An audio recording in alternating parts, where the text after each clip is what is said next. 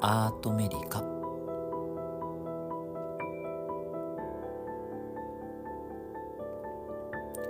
ベルギーへ留学中の医師野口翔平がお届けするアートとメディスンのポッドキャスト。毎週生活の中の気づきから医療のこと。そしてちょっと哲学的なことまで幅広く深くでも分かりやすくをモットーにお話ししていきます。3回であり麻酔科医でもある間に生きる僕が生活の舞台と診察室の間から価値観を左右に振り回すトークをお楽しみください。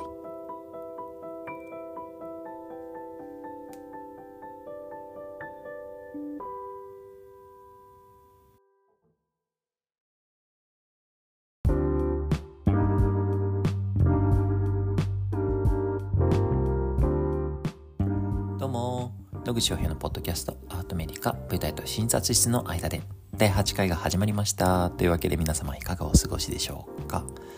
今週からこちらは暖かくなってきてですね晴れの日も多くなってきました。なのであの自転車通勤にはすごく都合がいいなというふうに思うんですけれども前から日は短いので、まあ、実際僕が通勤する朝の時間は真っ暗ですし帰りも真っ暗です。もう全然夕暮れとかじゃなくてもう完全に真っ暗ですね。というわけでですねあの休日に太陽の光を浴びて気持ちいい時間を過ごしております。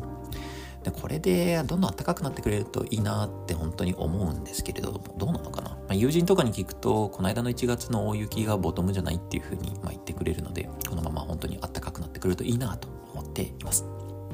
というわけで今回は今住んでる環境についてお話ししたいなというふうに考えています。題して僕は今世界遺産に住んでます。です。で、この話をするにあたってですね、日本の世界遺産何があるかなということでちょっと調べてみたんですけど、えー、例えば、法隆寺、えー、地域の、え、仏教の建造物ですとか、姫路城、屋久島とかですね、あとは原爆ドーム、厳島神社、あとは皆さんご存知の富士山とかですね、まあ、そういったところが登録されています。あの、集落というかですね、まあ僕が住んでるとこみたいな、こう住居で登録されているのは日本だとどこがあるのかなと思って見てみますと、多分代表的なのはですねこの白川郷それから五箇山の合掌造り集落というのが、えー、入っています。だから確かにこれが一番イメージが近いかもしれないですね、えー、このぐらいこう前から存在している、あのまあ、人がね、村のようにこうコミュニティを作って住んでいる場所ということで、えー、登録されている、まあ、日本の合掌造り集落をちょっとイメージしていただけるとちょっと違うか あのいいかな思いますけれどもあの僕が住んでるところはですねあのグート・ベーンホフっていう名前の、うん、ところで、えー、ルーベンのあの街の中のあの一角にあるコミュニティというか集落ですこれ始まりはですね、えー、2005年ぐらいつまり13世紀の初頭にあのできた集落というふうに聞いています。で最初はですねあの大きな教会があって、まあ、そこにあの勤めるあの修道院の女性の方々が、え、住むためのあのコミュニティ集落として、え、最初できてきたというふうになっています。でそこからですね少しずつ集落が大きくなっていって15世紀にですねすごく栄えてたくさんの建物が増えたようです。ところが、まあ、17世紀を境にですね、まあ、ルーベン自体のいろんな歴史と含めて少しずつちょっとずつ衰退していって、まあ、20世紀後半にはもうあの企業に売ってどうかするかみたいな話まで出てたみたいですけれども、えー、この1960年代から1980年代にかけてですねあの僕が今所属している、えー、カトリックルーベン大学がですね、えー、この地域を買い取ります。買い取って、えー、運営していくことになるんですね。でどうやって運営してるかっていうと、まあ、一つはその住宅としてそのルーベン大学に勤めている職員の方が住む場所としてそして、えー、僕のように、まあ、留学してくる、えー、ルーベン大学の学生の、まあ、寮じゃないですけど、まあ、住ま住まうところとしてあの使ったりとかあとはあの一時的に来るあの海外からのあのプロフェッサーとかですねが来る方が住む場所として、まあ、この場所をあの使うようにしています。というわけでですねあの実はこの集落って非常に歴史が深い、えー、まあ、世界遺産に登録されている場所なんですけれどもいろんな地域の方が住んでいるとてもまあ何て言うんですかねこう文化交流の盛んな場所なんですね。で今僕が住んでいる建物は1600年代に作られたものと聞いています日本でいうと江戸時代ですねだから江戸時代の建物に住んでることになります。まあ、こういうのがまあしっかりとこう管理されて残っているのはまあすごいなというふうに思います。で、そんな中ですね、あの、中の様子はどうかっていうと、まあ、僕も最初はあの、わ、ちょっと世界遺産に住めるのって嬉しいなと思う反面ですね、どうしよう、中がすごい、さすがにすごく古くて、こう、ボロボロだったら、なんかいろんなもの直しながら住まなきゃいけないかなとか、なんかいろいろ考えてたんですけど、まあそんなことは全然なくてですね、非常によく管理されていて、中は完全にリノベーションされていて、とっても綺麗です。で、電気、ガス、水道、全部ちゃんと通っていて、で、あの、まあ備え付けの、あの、なんですかね、あの、デロンギみたいな、あの、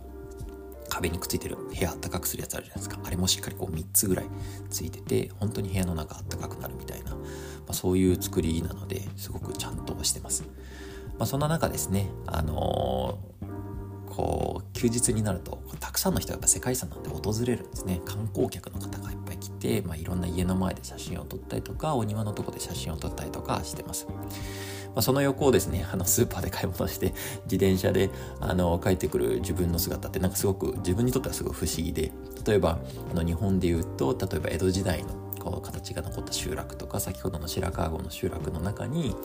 あの、日本の人が観光で来ている中、えー、外国の方がですね、あの、自転車で、あの、スーパーで買い物したものを持って、まあ、白川郷の家の中に入っていく。というような、なんか光景なんだろうなと思いながら、まあありがたいことだなと思ってですね。つまり、こういう、こう、誇りのあるこう建物とかですねこの環境の中に、まあ、僕のようなですね、まあ、よその国の人間をま入れてくれてですねでそこで生活をさせてくれてでそこの文化に溶け込むというですね行為をさせてくれるっていうことはこんなにありがたくて温かいことはないなというふうに感じています。本当に皆さん優しくてですね、近所の方も、それからあの管理人の方々もですね、この間のあの週末の金曜日はですね、夜、あの、焚き火したんですね。焚き火。まあ、焚き火っていうか、その一つのそのキリスト教の、あの、まあ、イベントというかクリスマスのイベントの延長みたいなものなんですけど、あの夜みんなでですね、キャンプファイヤーみたいなことをして、で、そこでみんなでですね、振る舞われたビールとお菓子を食べながら喋るみたいな。本当にそういう会が行われて何人ぐらいですかね。40、50人ぐらい集まってたかな。この、あの、集落の中にある大きな、あの、お庭のところで、それを楽しんでました。僕はなんかそこに、あの、来られていたですね、おばあさんとちょっと喋っていて、で、あのおばあさんもですね、もともと今僕働いているあの大学病院で看護師さんをされていた方で、あの、まあ、お産の話とか、なんか麻酔の話とか、で、今どのプロフェッサーのとこにいるの？みたいな話をそのおばあさんとしたのがすごくこう印象に残っております。そしてなんかすごいビールをたくさん紹介してくれました。このビールは美味しいわよとか、これはこれとこれとこれが入ってるわよみたいなですね。本当にあの優しいおばあさんでした。楽しかったな。で、まあそこで、まあいろんな方々がですね、まあいろんな言語で喋っているんですけど、まあまさに文化交流みたいなことが、まあ、火を囲んで行われています。で、その火の光を見ながらですね、まあ、まあ多分どうなんだろうな。白川郷もそうなのかな。やっぱりこう、火を囲んでみんなで話すっていうこと自体は、まあどの国境を越えてもですね、なんかこう心を温かくして、こう人の心を結びつける点に関しては同じだなと思いながら、その時間を過ごしておりました。まあそんなですね、結構温かい環境でいろんな文化が交わり合う、まあ、世界遺産に住んでおります。本当にありがたい。ありがたい環境だと思っています。で、あの、ここね、いっぱいね、鳥がいるんですよ。なんか朝ね、鳥の声で目が覚めるんですね。ぴょぴょぴょぴょって言って。で、鳩がね、一番多くて、で、この、なんていうんですかね、こう建物には壁にですね、なんか少し小さな穴みたいなのがレンガとレンガの間にわざと作ってあるんですね。で、そこに、あの、鳩時計のように鳩がポコンってはまってて、彼らはそこを住処にしてます。これがちょっと何のためにあるのか未だにわかんない。本当に鳩のためなのかなわかんないんですけど、で、彼らはそこで生活をしていて、で、あの、まあ、断るごとに、まあ、おはようございますと僕も挨拶しますけど、まあ、ちょっと一個不思議なのはですね、あの、鳩の糞がね、ないんですよね。全然道歩いててももっとありそうなのな、こんなにいっぱいいたらと思うんですけど、まあ、彼らは、こう、長い歴史の中でマナーを身につけたのか、どこか違うとこでそれを用足してるのか全くわかんないんですけど、今度ちょっと管理人さんに 聞いてみようかなと思います。なんで鳩の糞が全然ないのって、日本だったらこういうのだといっぱい出てね、下にバタバタ落ちてるんだけどを聞いてみようかなと思っております。あ、そんなことで、まあ、今回ちょっとあんま医療と関係ない話をしましたけれどもあの、まあ、文化交流という点に関してはあのこの住んでる環境で、ま、すごく感じることが多かったのでこのお話をしました。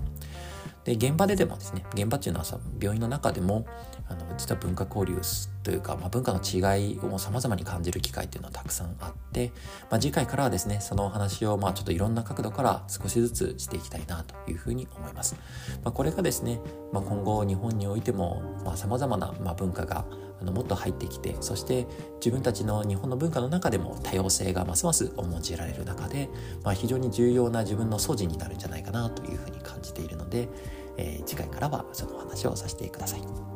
というわけで、え、今回は僕は今世界遺産に住んでいますというテーマでお話をいたしました。それではまた。